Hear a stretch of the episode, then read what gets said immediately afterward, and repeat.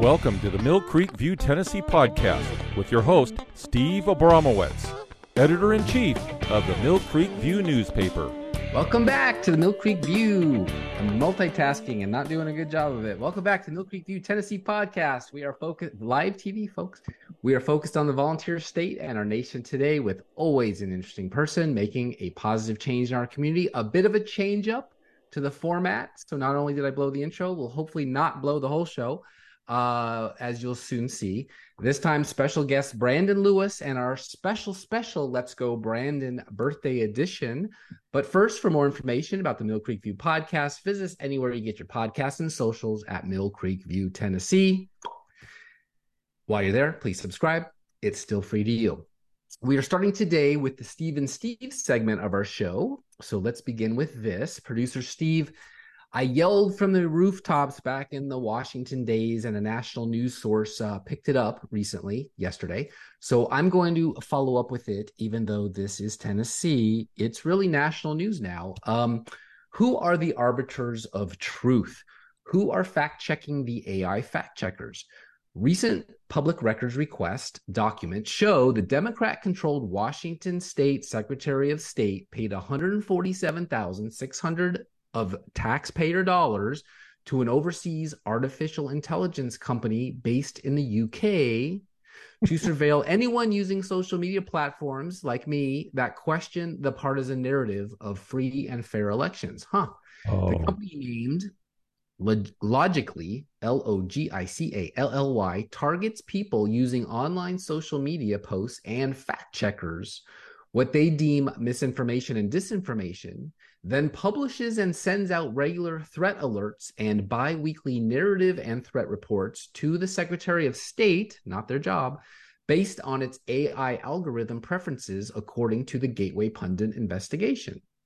This is, in essence, Washington state taxpayer funded Democrat opposition research spying via a non government organization, as I like to call NGO, the leftist Orwellian Big Brother surveillance state most obviously does not care about the U.S. Constitution, First Amendment free speech, or the protected freedoms of speech in the Washington State Constitution, Article 1, Section 5. Look it up.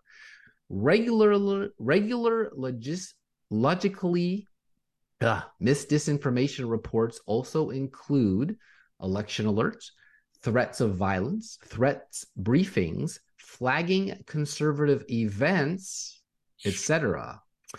PRR and public data show ISR has its own hierarchy and government administrative state bureaucracy with about 15 employees, taxpayer funded, and is tasked to work directly with Logically under the SOS umbrella, Secretary of State, Kylie Zabel.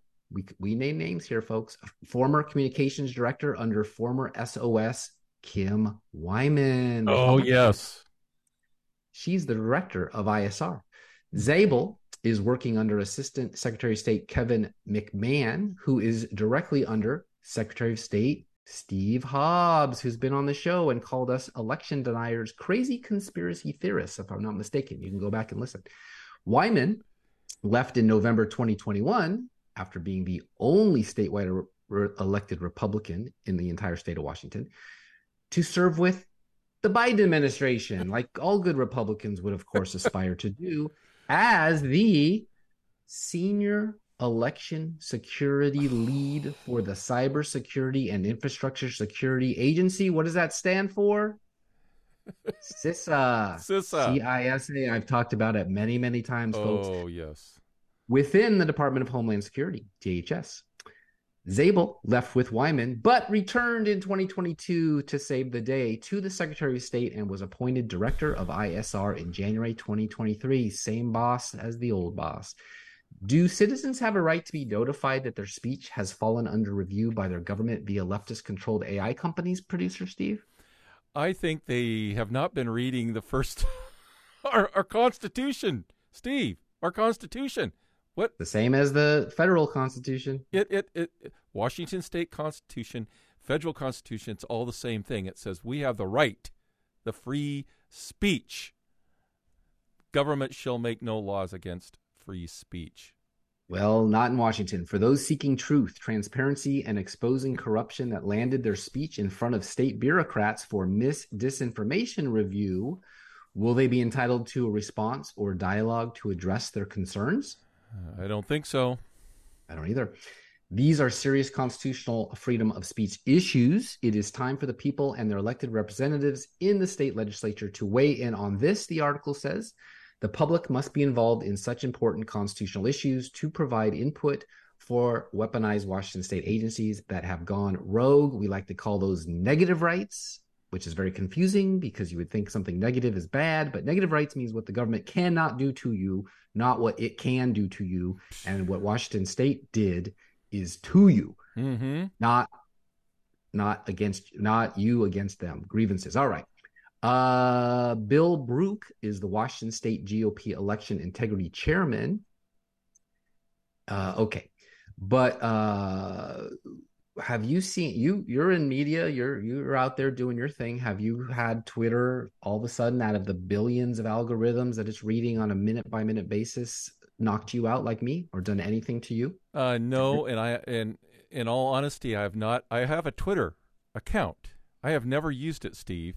Hmm. So I am not like you, who um, you're like yourself and a few others that I follow. Um, they are very active daily, uh, hourly sometimes. And me, I, it's on my to-do list. I guess when I launch my own podcast, then I'll have to to get people to come over and check my stuff out, like you. Yeah, that's the that's the problem is they've suckered us in. We kind of have to participate. So I'm just checking real quickly here as of last count and anyone following along for a while, 793. So I'm seven away from 800. I was at 400 before the whole uh, Franklin governor race th- or mayor race thing broke in. So it works. It's it's Yep. there for promotion. And what are you gonna do? All Yep, right. So yep. next story. I know this is near and dear to your heart, but your long haul commute is safe from political interference, right? We just talked about your election and your social media being unsafe from political interference, but your long haul commute should be fine, right? Everybody wants to eat. Everyone needs to get that fuel from place to place so that you can actually drive your car. How long does it take you to drive into work, producer Steve? What's your commute like? Um, I happen to be five minutes from my office, from my home, so I am very blessed.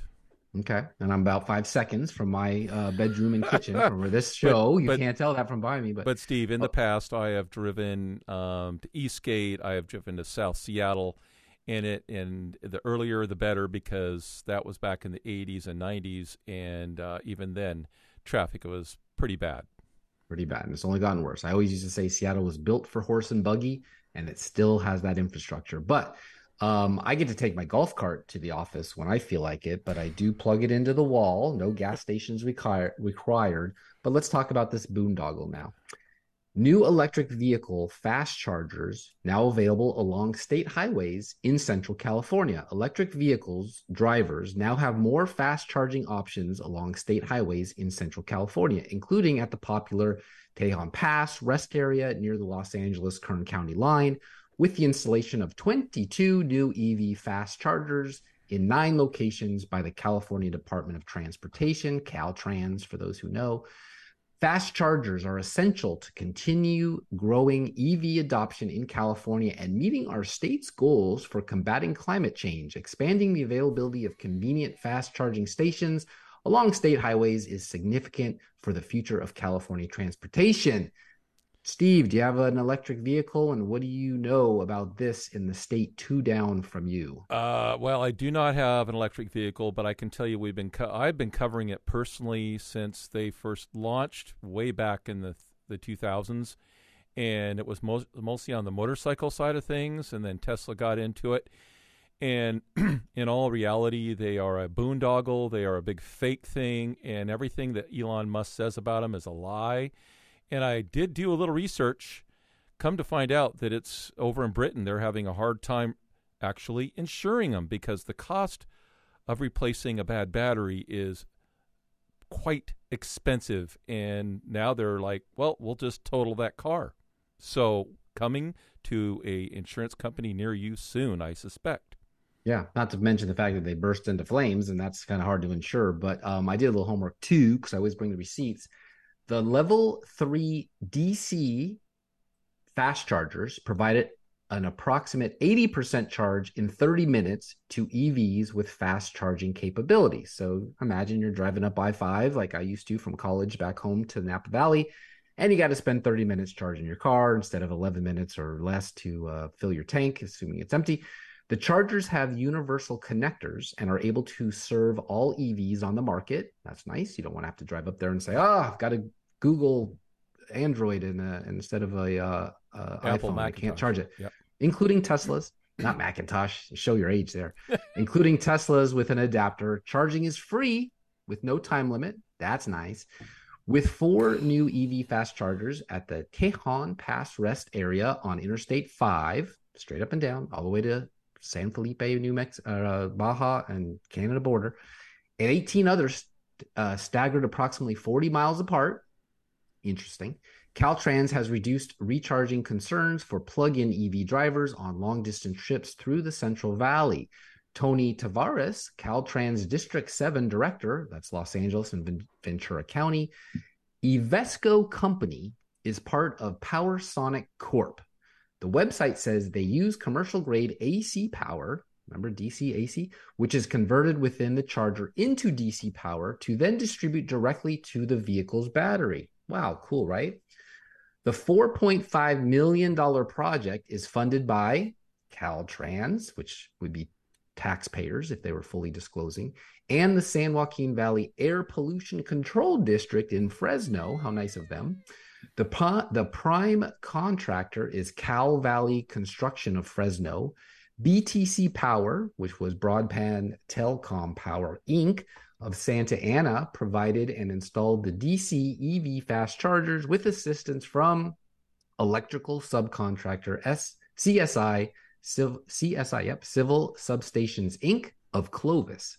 So companies are in the mix here, folks. Pacific Gas and Electric, bankrupt at least three times in my lifetime. And Electric and Southern California Edison are the electric service providers. Keep that in mind. That's nuclear. In addition to the new chargers in the Central Valley, Caltrans has six level three DC fast chargers in San Diego County, two in Monterey County, and one in San Luis Obispo County, and two level two charger stations in my birthplace, Napa County, and three in Contra Costa County, all available to the public. Question How does California get its power? It's probably a mix, Steve. I suspect it's a big mix of everything from coal, natural gas, wind, solar, and of course, um, from Washington State, um, our our green energy, yes, the hydroelectric dams, and nuke. Yes. Electricity generators by major type and share of total annual U.S. utility scale net electricity generation in 2022 for the whole country.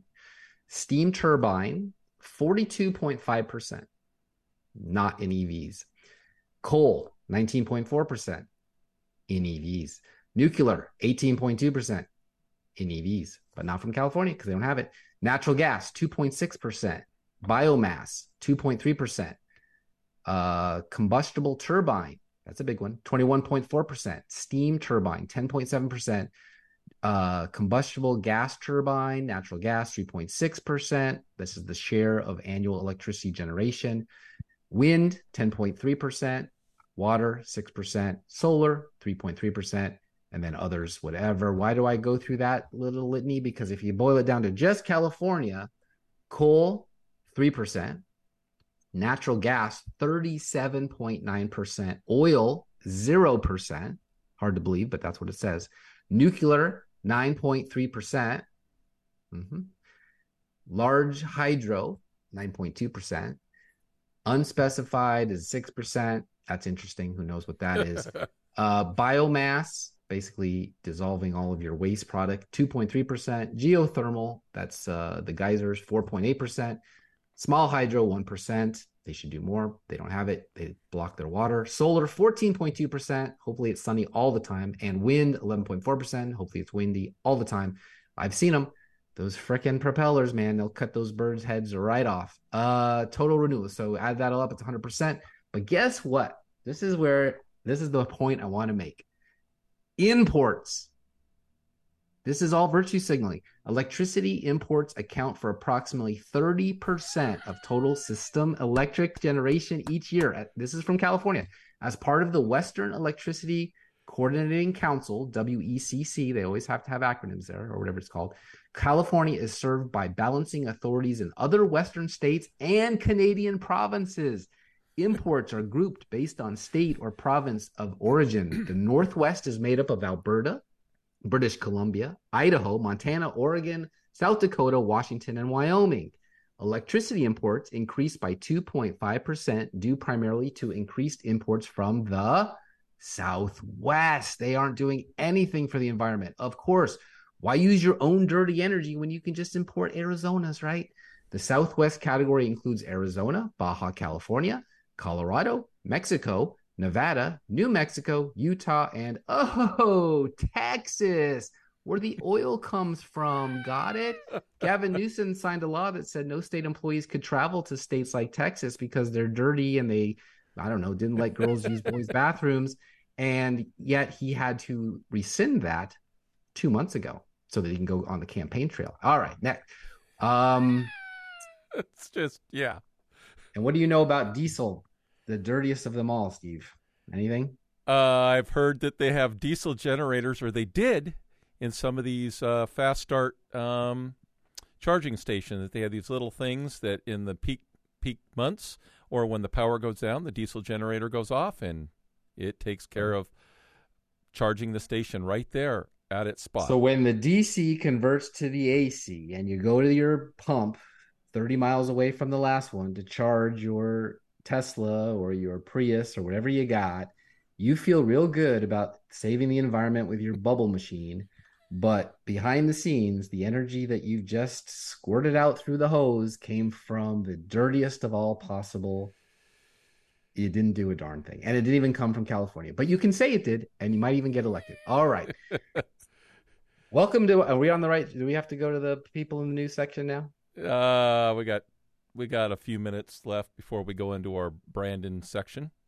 All right. Well, my case is closed there, but here we go. Welcome to our People in the News episode where I interview people who are making an impact and are lovers of truth. Today we are talking with Let's Go Brandon, Brandon Lewis. Brandon Lewis has been a longtime friend of the MCV and to me personally. Uh, aside from what I quickly counted up as eight Let's Go Brandon segments that we started doing this year, which we are very, very thankful for, um, we become friends. Uh, maybe my first when I moved to Tennessee, I found his news website, TennesseeConservativeNews.com, when I still lived behind the Emerald Curtain, where you're trapped in Washington, um, and was researching like minded patriot publications and couldn't find any, but I found his uh, and individuals in, in what would become my home. Uh, I got a ton of content from him. I get a ton of content from him and his general manager, Jason Vaughn, who doesn't want to be public, so he won't come on the show. A little bit shy. Maybe one of these days talk about the news business, but uh, that's okay. He's the man in the chair behind the scenes, uh, behind the curtain.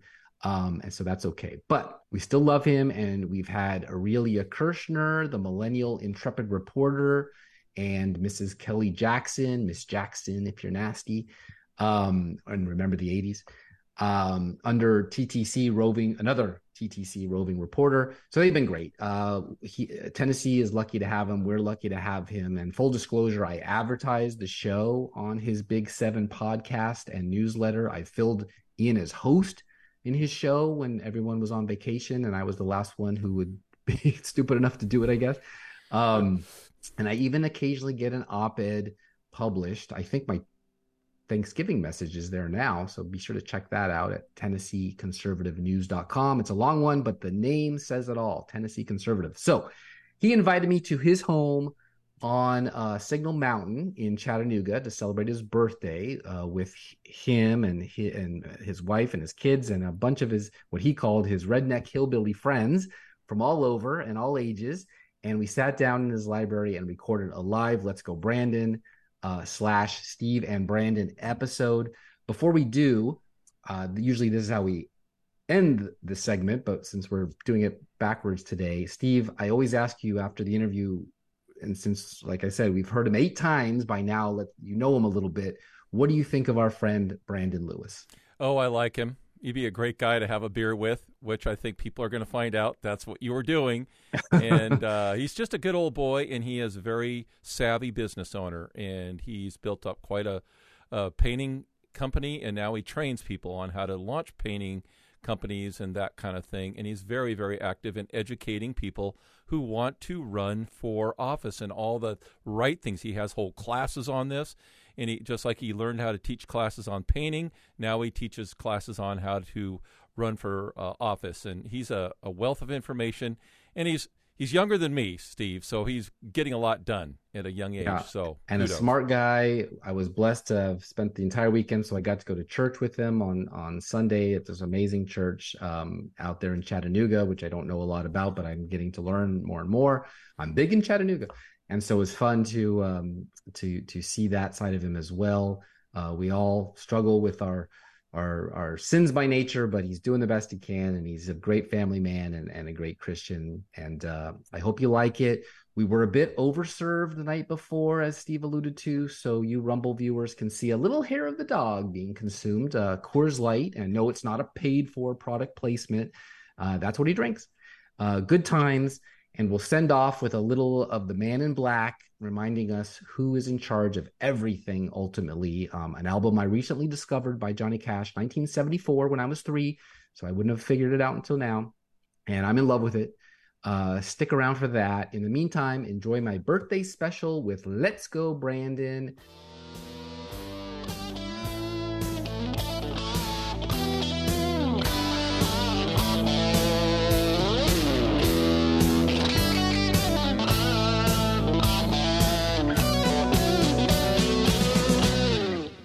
With Columbia, Tennessee based EnergizedHealth.com, you lose fat fast, simply and naturally without restrictive exercise or cardboard, dry, tasteless food. Revolutionize your health with this proprietary 88 day science from John and Chelsea Jubilee. People report getting off medications and reversing ailments. Energy, mental clarity, and alertness go through the roof. Look and feel many years younger and oftentimes unrecognizable. I know. I'm an alumnus and lost 70 pounds of fat with John and Chelsea and wouldn't have energy to do three shows a week without it. Hit the link in show notes for your free consultation and discount, money back guarantee so you have nothing to lose but unhealthy fat. EnergizedHealth.com. I don't understand.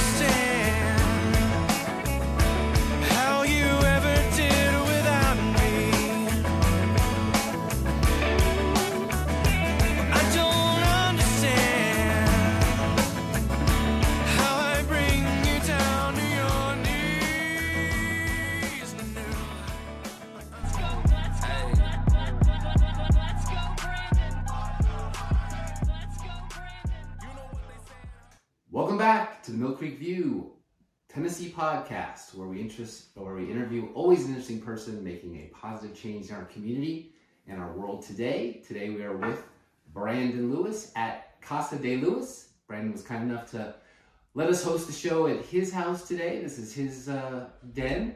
So, hello and how are you? Happy birthday. I'm glad, glad to be here. Another year older beats the alternative. It does. I want to be having birthdays on this side, not yes. the other side. Gotcha. All right. Well, you've had about 15 friends from all ages, uh, all walks of your life coming in and out of here this uh, weekend so far, and that's fantastic. That means you're a very popular, well liked guy. So you must be doing something right, or they're insane. well, they're they're probably a combination too. I do feed them. Okay. I do feed them, and so they you know like stray cats. They will if you feed them, they will just keep coming. Always offer them a nice meal, and they'll be here. So you moved here about uh, what a year and a half ago now. Year and a half, finally settling in. We're in the, the library here, my my wife's domain. Okay. So she wanted a library when we uh, constructed the home and here it is. And she was kind enough to take the girls and herself out of here so that she didn't have to listen to all of us snoring and making fools of ourselves. Yes, telling terrible stories and you know stumbling around and losing at darts. It's really it's really shameful. And this is historical Signal Mountain. So it became famous, obviously, in the Civil War. They probably used this and lookout right over there to spy on the uh, troops as they were passing by. Yes and rain terror down on the city of Chattanooga from from nine pound and twelve pound cannons. Are they still around here? Some of the cannons? There are not many on signal. but there are a whole bunch on lookout. They pretty much came. They, they came from that side. I think there was some very small action on signal, but it's primarily lookout. Okay. Well, I can tell you firsthand that the stars last night were just stunning. They were everywhere because there's not a lot of light up here. But uh, Chattanooga is an interesting town that's been growing very fast, one of the fastest growing towns in America. And uh, you happen to be lording over it all. Yes, lording over it all, escaping, escaping the, the crime in the city. All right, so we Uh, got a little situation here where we're going to ask each other questions one at a time, see how it goes. I'm sure his answers will be a lot more interesting than mine. I'm usually the questioner, not the answerer, but we'll just see how this goes here on the Mill Creek View Tennessee podcast. So, what you got for me? All right, so what we did, ladies and gentlemen, just for those of you who uh, don't really understand what's going on here, neither do I, uh, we decided we were going to shoot something, but we didn't know exactly what we were going to shoot. So I thought what would be interesting, at least to me, was to write down three questions, and we will go uh, in turn answering these. Um, and you don't know what they are, and I don't know what yours are, and we're just going to ask them. So I'll start off here. I'm So what's- them on a, a birthday card envelope, so that's how. What's the biggest roadblock for conservatives in Tennessee? Uh, oh gosh, well I'll tell you, I got here about a year and two months ago, and one of the very first things I got to observe was uh, the new District Five. And I knew that you had endorsed Andy Ogles, but Andy Ogles was not the preemptive candidate out of the gate for that district that didn't even exist 200 years ago when Tennessee became a state. So what they did was they, you, I guess you kind of call it gerrymandering. They basically took someone, um, Morgan Ortagus, Mm-hmm. and another guy. It was kind of a scrum, maybe four candidates, that Mhm. none of which were eligible to do. They changed the rules that said you had to be here for like a thousand years, and you had to be able to say that you were a descendant of Adam, or else you couldn't actually be a Republican and get the money from the vote. So they made all these crazy rules. Like, wait, wait a second. So for me, when I was going to register to vote, because of course, you know, I was going to keep my political activism going, uh, they wanted my records from my old state to prove that I voted for a Republican um, uh, three of the last three, Four. four, four of the last four times, including midterms. Well, I didn't live here, obviously. In Washington State, it's a secret ballot. You didn't even have to declare a party, and there were no records. So basically, I can't join the darn party. And then, of course, you had to pay money all along the way, which is really a poll tax. So that is a heck of a thing to be the thing. But being in journalism is great because when they came for money, you know, I'm running for this office or that office. Can you donate? No, I can't because I'm a journalist and I got to stay neutral. So at least I can keep them at bay. Uh, is that what you're looking for? Well, you know, I did think uh, the the qualifying situation uh, with the Republican Party has been a train wreck of building trust with the grassroots because it seems to be not seems i would say it is it is far more about controlling the field of candidates so that incumbents are not challenged uh, than it is let's get the most conservative person that aligns with the platform to run. Now, that having been said, uh, I believe in standards, meaning there should be some objective way uh, that you can tell if you're going to be bona fide to run for office or not. And it should be on one sheet of paper, and you should be able to submit it and get approval months ahead of any election so that there's not this uh, let's wait and see what happens and then let's hold a secret meeting of the SEC to kick people off ballots, etc.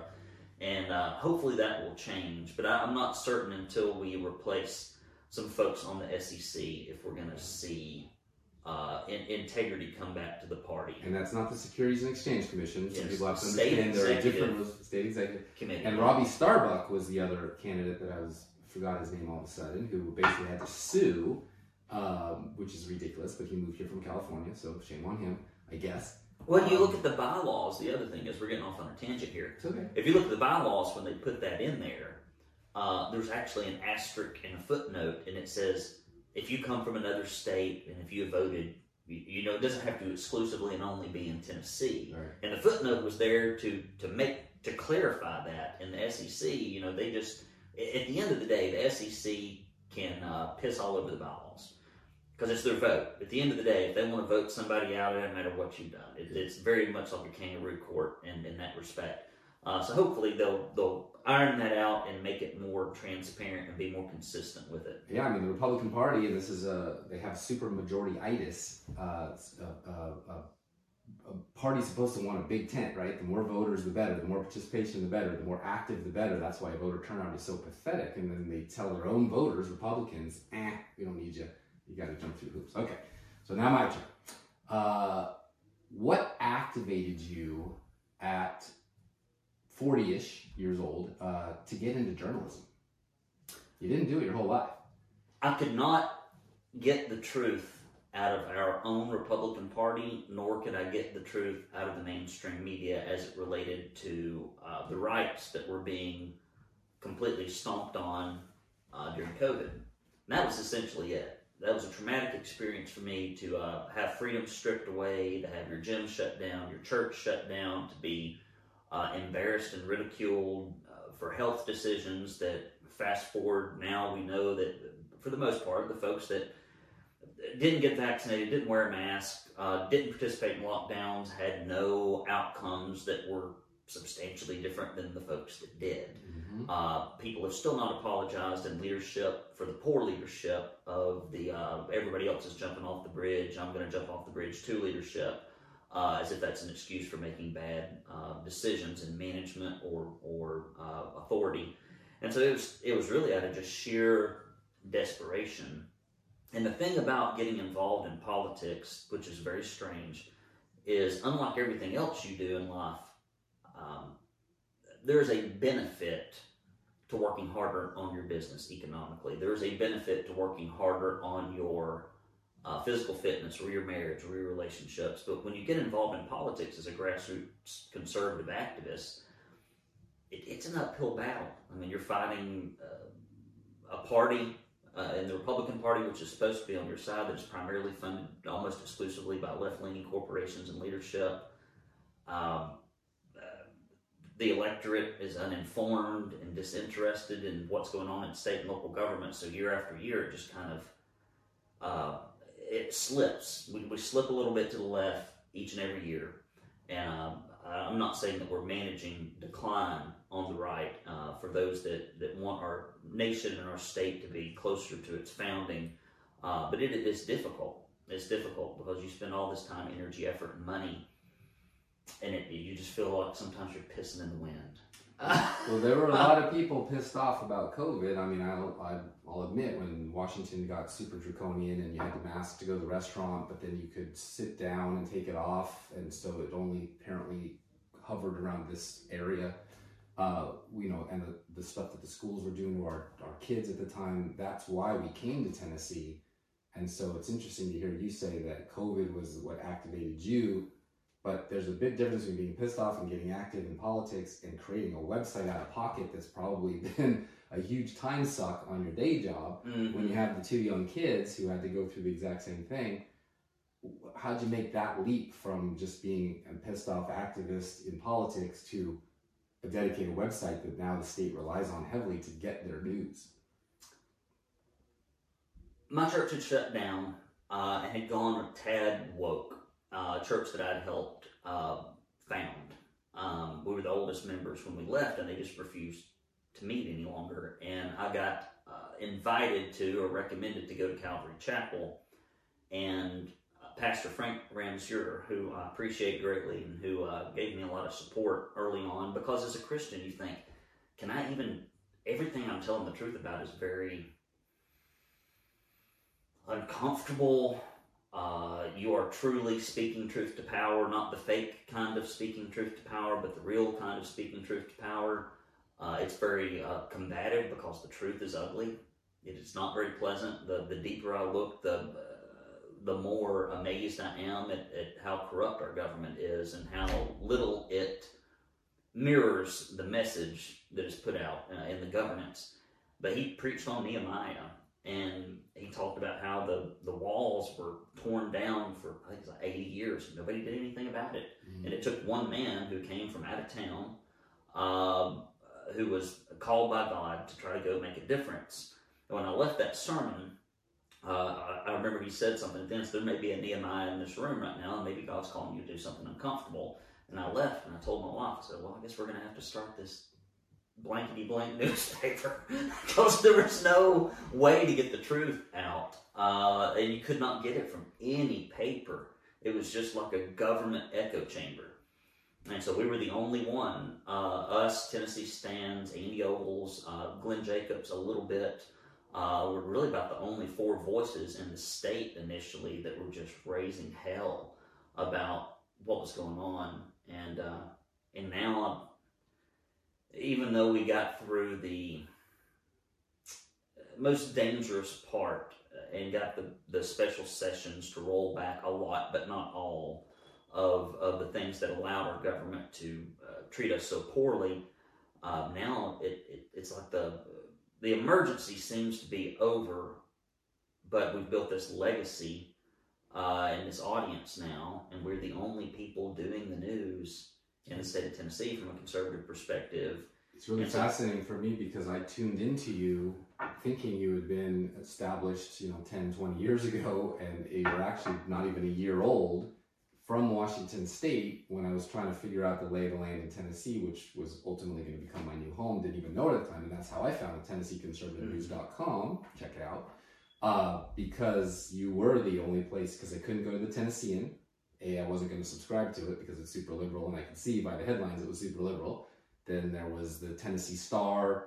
Uh, I was listening to that podcast, but it was you know two hours behind. We were in on the West Coast. Figured out pretty quickly where his bread was buttered. Uh, all over the place, basically. You had the Arizona Star and the Mhm. Minnesota Star. You were the one and only spot to actually see all the things I knew about the Andy Ogles race, about Tennessee stands. I've had Gary Humble on a couple times. And then as soon as I got here and created the Mill Creek View Tennessee, which was the Mill Creek View Washington when I lived there, um, I joined that pack of five or six who just Yep. can cut and through we're it. And lucky to lucky to have you because there's so few people that cover state news, and if they do, they've got a very liberal axe to grind.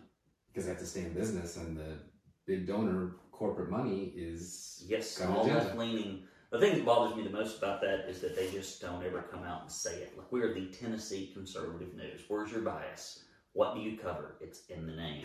we don't like pretend or masquerade uh, as if we're independent journalists who you know vote Democrat every time the doors are open. Uh, but nonetheless, that's what it, what it is. So Which is why uh, we're called the View, by the way. We will take leftist views if they want to come on, but they hide from us, so that's their fault. so who do you admire in Tennessee politics who's elected? Elective. I was going to say you for sure. Um, I do like. Uh, well, this is interesting. So they know how to talk the Republican talk, right? This is a supermajority red state, and and anyone from any other state, even the New Yorkers who have moved here, the Chicagoan Chicagoans from Illinois, Washington, California, they're coming here because probably I would say of the eighty thousand that moved here last year, which is a record for the state, as old as it is uh, have conservative views and they want to get away from their ultra liberal views that they're fleeing from. Left UGs, I call them. So I can tell who these politicians are and what they're saying and if they're actually doing that. Um, I, I gotta say, I do like Marsha Blackburn because I know what senators do for a living. A lot of people look to them and say, well, pass a law or write a bill. That's not what senators do. They talk, talk, talk, talk, talk, talk. That's why I hate when they become presidents because when they're presidents, all they do is talk, talk, talk, not administer. So I like Marsha Blackburn quite a bit. Um, I have had uh, Rep Reagan on. I've had Richie on. I just had Todd Warner on. You probably know these Mhm. people much better than I do. I've had um, uh, uh, not yet Janice Bowling, but I do I do admire what she's doing because she's they, they're gonna label her, her label her MAGA, but she's really not. She's just telling the truth. She's just what conservatives, what she's what conservatives believe. Like uh, the, there's when you survey Republican primary voters, they are remarkably conservative in their views. But our party is, you know, their views are really it's like you know Southern Democrats from 15, 20 years ago is about where the Republican Party in Tennessee. Like if you, if you could draw it on a diagram, that's about where it is. Like we we're basically Southern Democrats, uh, corporately focused, look, let's make let's grow the big business in Tennessee, Yeah. and that that's it. On all the other issues, they Yeah, they feel that the, when they pass the, the, the boondoggle for Ford, they thought they were doing all the right things, like, you know, a Calvin Coolidge type of a Republican. It's really not, because they brought in what Tesla brought to Austin, Texas, or what Microsoft brought to Washington State, a bunch of wokesters who are going to change the demographic of their city. But yeah, there'll be some tax revenue. Well, I can't wait till the UAW comes forward. I mean, they, they've done such good work everywhere else they've gone. I mean, you, you look at all the uh, Rust Belt areas that they have slowly but surely murdered, Yeah. the American car manufacturers that they touch, because everything woke turns to you know what, uh, both in business and in culture and in institutions and individuals, uh, because it's a lie. Um, and, the, and the issue is like it, it, bad ideas have consequences when they come to fruition, uh, and and people talk about it uh, and give lip service to it because they want to virtue signal about it. But then one day you turn around and go, oh, we are really chopping the body parts off of kids. Like we just we talked about it and we we we we did cute things, and it's like, oh, our borders are wide open. Like we've talked about it for decades that that's kind of how it is, but now it's actually how it is. So all these things that they talk about and virtue signal about and lip sync uh, uh, about uh, ultimately ends up like sneaking into culture and being a reality.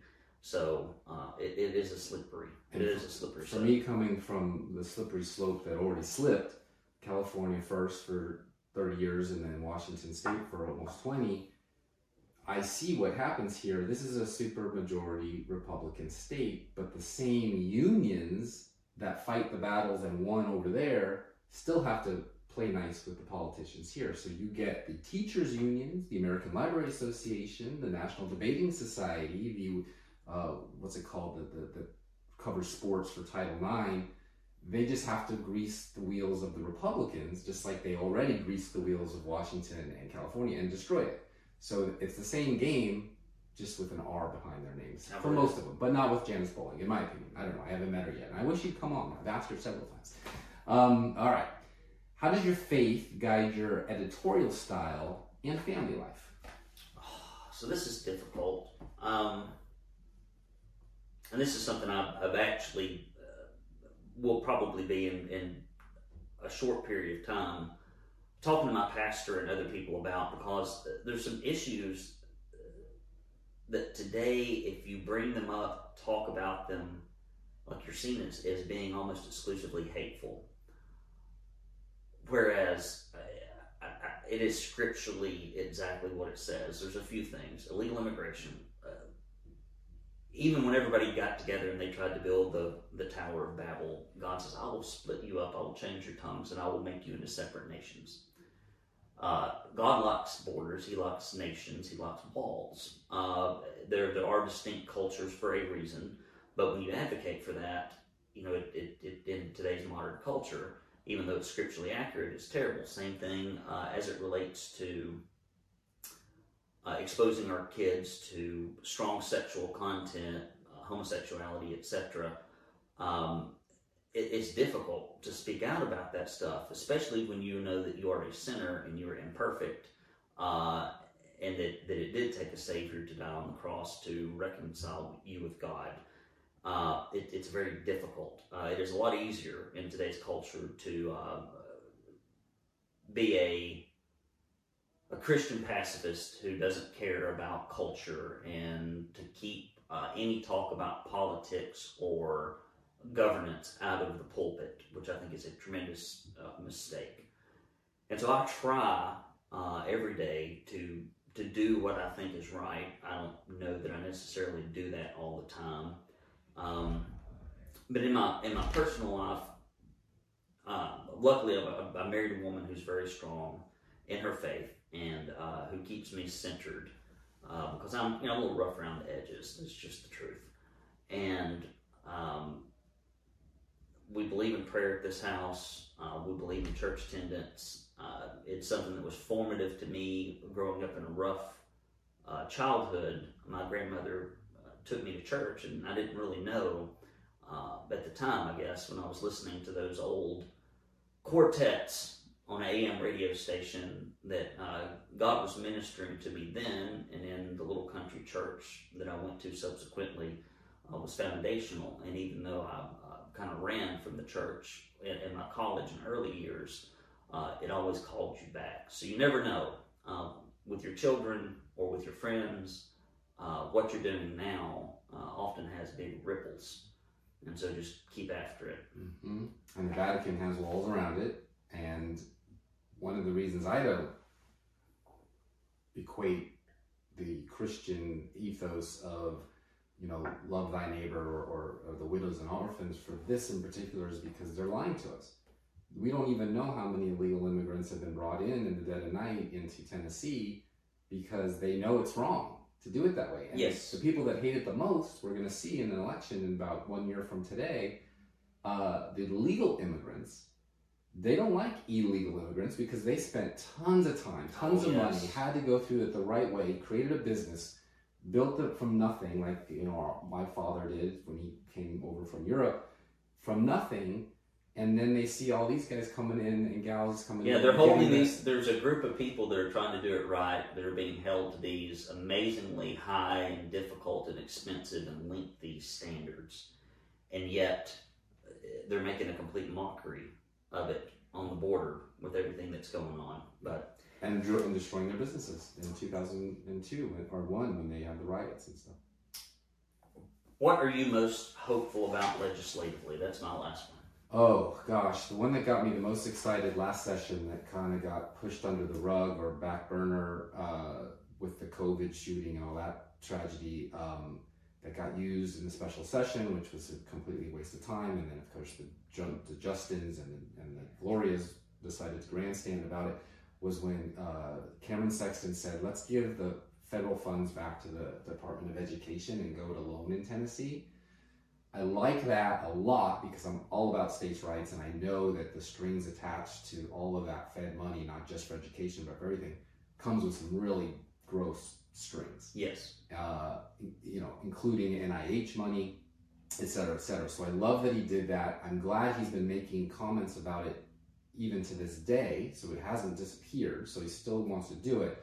Where the money's going to come from for charter schools that they want to expand, I don't know why there's only like three districts in the whole state. It's a huge state that even are allowed to have charters. I don't understand that. It should just be blanket, but it's incremental and that's great.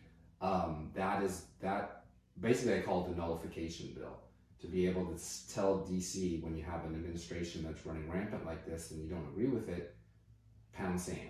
Uh, that's amazing, and that's why they're freaking out on the left too. You know, you see the teachers screaming, "Oh, kids are not going to learn. They're not learning." No, oh, not. there's no money for teachers. They don't get the money. It goes to the administrators, et cetera, et cetera. And you can, I have statistics all over the place. Administrative bulk. Well, it's only 53% of uh, education dollars making it into the classroom. The rest of it's just completely wasted. wasted, and it's not even on the school room. You know, they when they were keeping kids out of school because of COVID, they said we're not going to let them go back until we get HVAC systems. You know, world, you know, filtering, and they never you did it. And the schools that you know, so anyway, that would be fantastic. So I would most look forward to that. Other stuff, um, I don't really like. I was told by John Gentry. I don't know if you've ever interviewed him. He ran against Lee. Far distant third candidate, but he is a constitutional scholar, and his constitution that he's spoken on is the Tennessee one. Mhm. And he said they put up 1,500 bills on average every session. A thousand of them get passed, usually unanimous consent, because 75% are Republicans, so they, you don't even need the Democrats, but they go with it, so you know it's bad. And uh, why? The state has been awesome for a long, long time. You don't need all these new rules and regulations, but yet they consistently do it, and you follow the money, and you know the Rhino report that will point out exactly why it's happening. I would love to see that curtailed, and I would love to see the emergency powers for Yes. the next governor curtailed because he obviously abused them last time. Um, those are the primary ones, but what I'd also love to see is the California style Prop 13, where they can't jack up the property taxes on you on a whim of a bunch of uh, city council members or aldermen, they're called, uh, like they've done all around Williamson County where I live, some as much as 50%. I watched people in Seattle as the property values went up and up and up who were lived in the home that they grew up in. Their parents had died. They lived in the house. Had to sell and move out because the taxes bounced them out. They were just day to day paycheck folks. And uh, what happens next? They tear down the house. They build a McMansion, and property values on everybody else goes up the next time too. But they were rich Microsofties, so it didn't really matter. If that happens in Williamson County or out there in the outskirts, Davis County, where uh, Cody Barrett is, Jody Barrett, sorry, not good. Yeah, I agree. You got you what, got what, are you, what, are you most? Mo- most excited about legislatively. Um, I'm, I'm a little bit, um, what is the word? Pessimistic about what will actually get through of any substance. I would love to see some kind of real school choice. Governor Lee ran on it, hasn't done jack nor squat about it. Um, Cameron Sexton and, and most of the guys in Republican leadership are against school choice they'll make some noise about it. They'll try to let a handful of kids in the worst failing schools, maybe if you win a lottery, get some kind of special uh, release from the academic hellscapes that we call education. But I'm, I'm most hopeful that we can get some sort of um, no strings attached tax rebate for people that decide not to participate in public schools. And you pay into taxes, it's, it's the lion's share of the taxes that get paid in Tennessee. I would love to see Republicans um, actually do something instead of just talk about it as it relates to giving uh, kids and parents options in public eh, to get out of public schools. I do like seeing the left scurry like cockroaches with the lights flipped on when they said they were going to start grading schools A to F. Because They have wiggled and squirmed on that. It's like it's been a decade. We're supposed to just, in a transparent way, tell parents how bad their schools suck. like It's basically Yeah. it. I mean, and that's the reason they keep wallowing around is because they know that the majority of the schools, vast majority of the schools, by any standard of academic achievement, if they're going to get A, B, C, D, or F, they're going to be like D's and C's and F's. And that's why, because they, they can't make any objective standard that would actually communicate the truth that would tell you that the schools are doing well because they're doing so poorly. And so uh, that's that's also why you see this huge debate about uh, making no letter grade lower than a 50. And, and that's essentially what the schools are wanting to do for themselves. Is because if, you, if we cannot achieve results, and they can't, if we can't give good customer service, and they don't, and if we're not responsive to our clients, which they never have been, then then we've got to change what decent is Yeah. from an lower the standards for where Yes, average they is. just like like every year. I mean, it's Well, in Oregon, they got rid of eight, the letter grades completely. You, Oh, you basically just move right through. It based just a government job factory. It is babysitting, very expensive, uh, very expensive and detrimental babysitting for Tennessee taxpayers. Is really what it's devolved into. and they have to have those employees to pay the dues to elect Democrats. So it's kind of a vicious circle of, of complete incompetence. Okay, last question here. Um, let's see. Uh, you have a make Tennessee great again uh, zeal. Obviously, uh, you love Tennessee. That's that's very clear. What about it is like no other state in the in the country? What, what you you've you've been to a few and you know. So I have been here now longer than I lived in Alabama. I grew up in Alabama. Um, I got here as quick as I could. As soon as I got out of college, uh, I came to Chattanooga. I'd, I'd seen Merle Haggard uh, at Memorial Auditorium. When I was the president of the Senate at Jackson State University, I brought our leadership team here for a retreat, and I just fell in love with the downtown area. Um, yeah, they had live music is a big deal to me. I love music, um, and as you've seen, I'm not very good at it, but I like to listen to it. I like to play it. I like to sing. I like to go see uh, concerts, um, and it, it brought me here. But now that I've been here um, for really uh, well over 20 years, I think what I love most about Tennessee uh, is probably its natural beauty. I'm a big outdoors enthusiast, and if you were in Tennessee, you can get in a car and drive an hour to an hour and a half in any direction and be, to me, to be in the most beautiful area of the world. I mean, I go all over kind of places, and I like the uh, I like going out west, and it's it's great to see those big, huge mountains. But there's something um, that I think is just deep in in my blood uh, for these big, huge, uh, deciduous rainforests that we live in uh, here in Tennessee, in the Smoky Mountains and uh, the foothills of the Appalachians. Uh, so I think it's just a fantastic state, and we've got so much culture uh, here. You got the blues in Memphis, you've got the country music's origins in Nashville, although it is not what it used to be. Um, just just beautiful areas, and, and all of them are different. You know, Nashville's its own thing. Tri Cities is its own thing. Memphis is, it, is its own thing, and then that you've got rural areas. I love rural Tennessee. Mm-hmm. Small communities where people know one another. So we've got we got the best of all worlds. We could just stick a beach.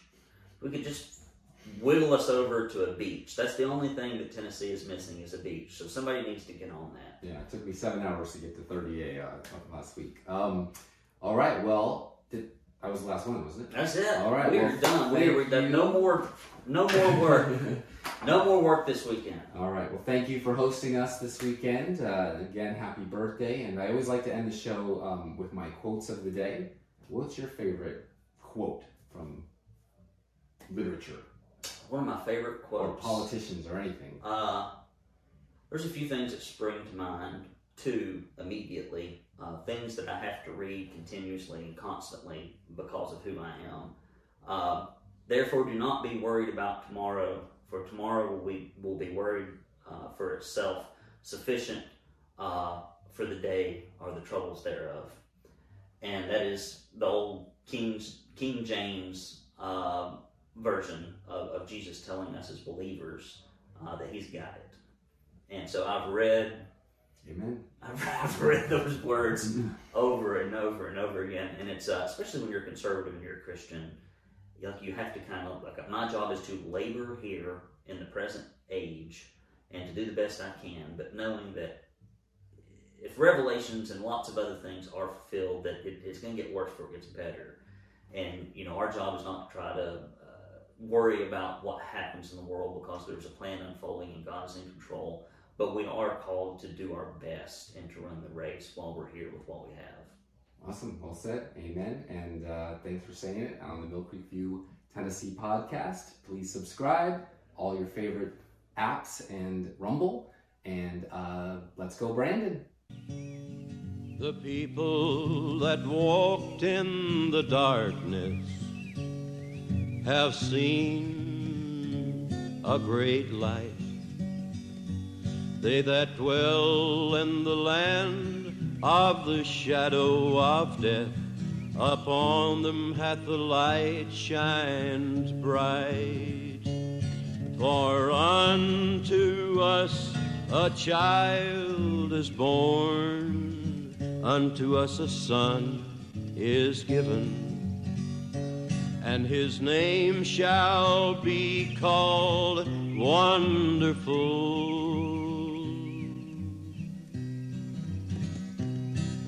The Prince of Peace to show the way to heaven.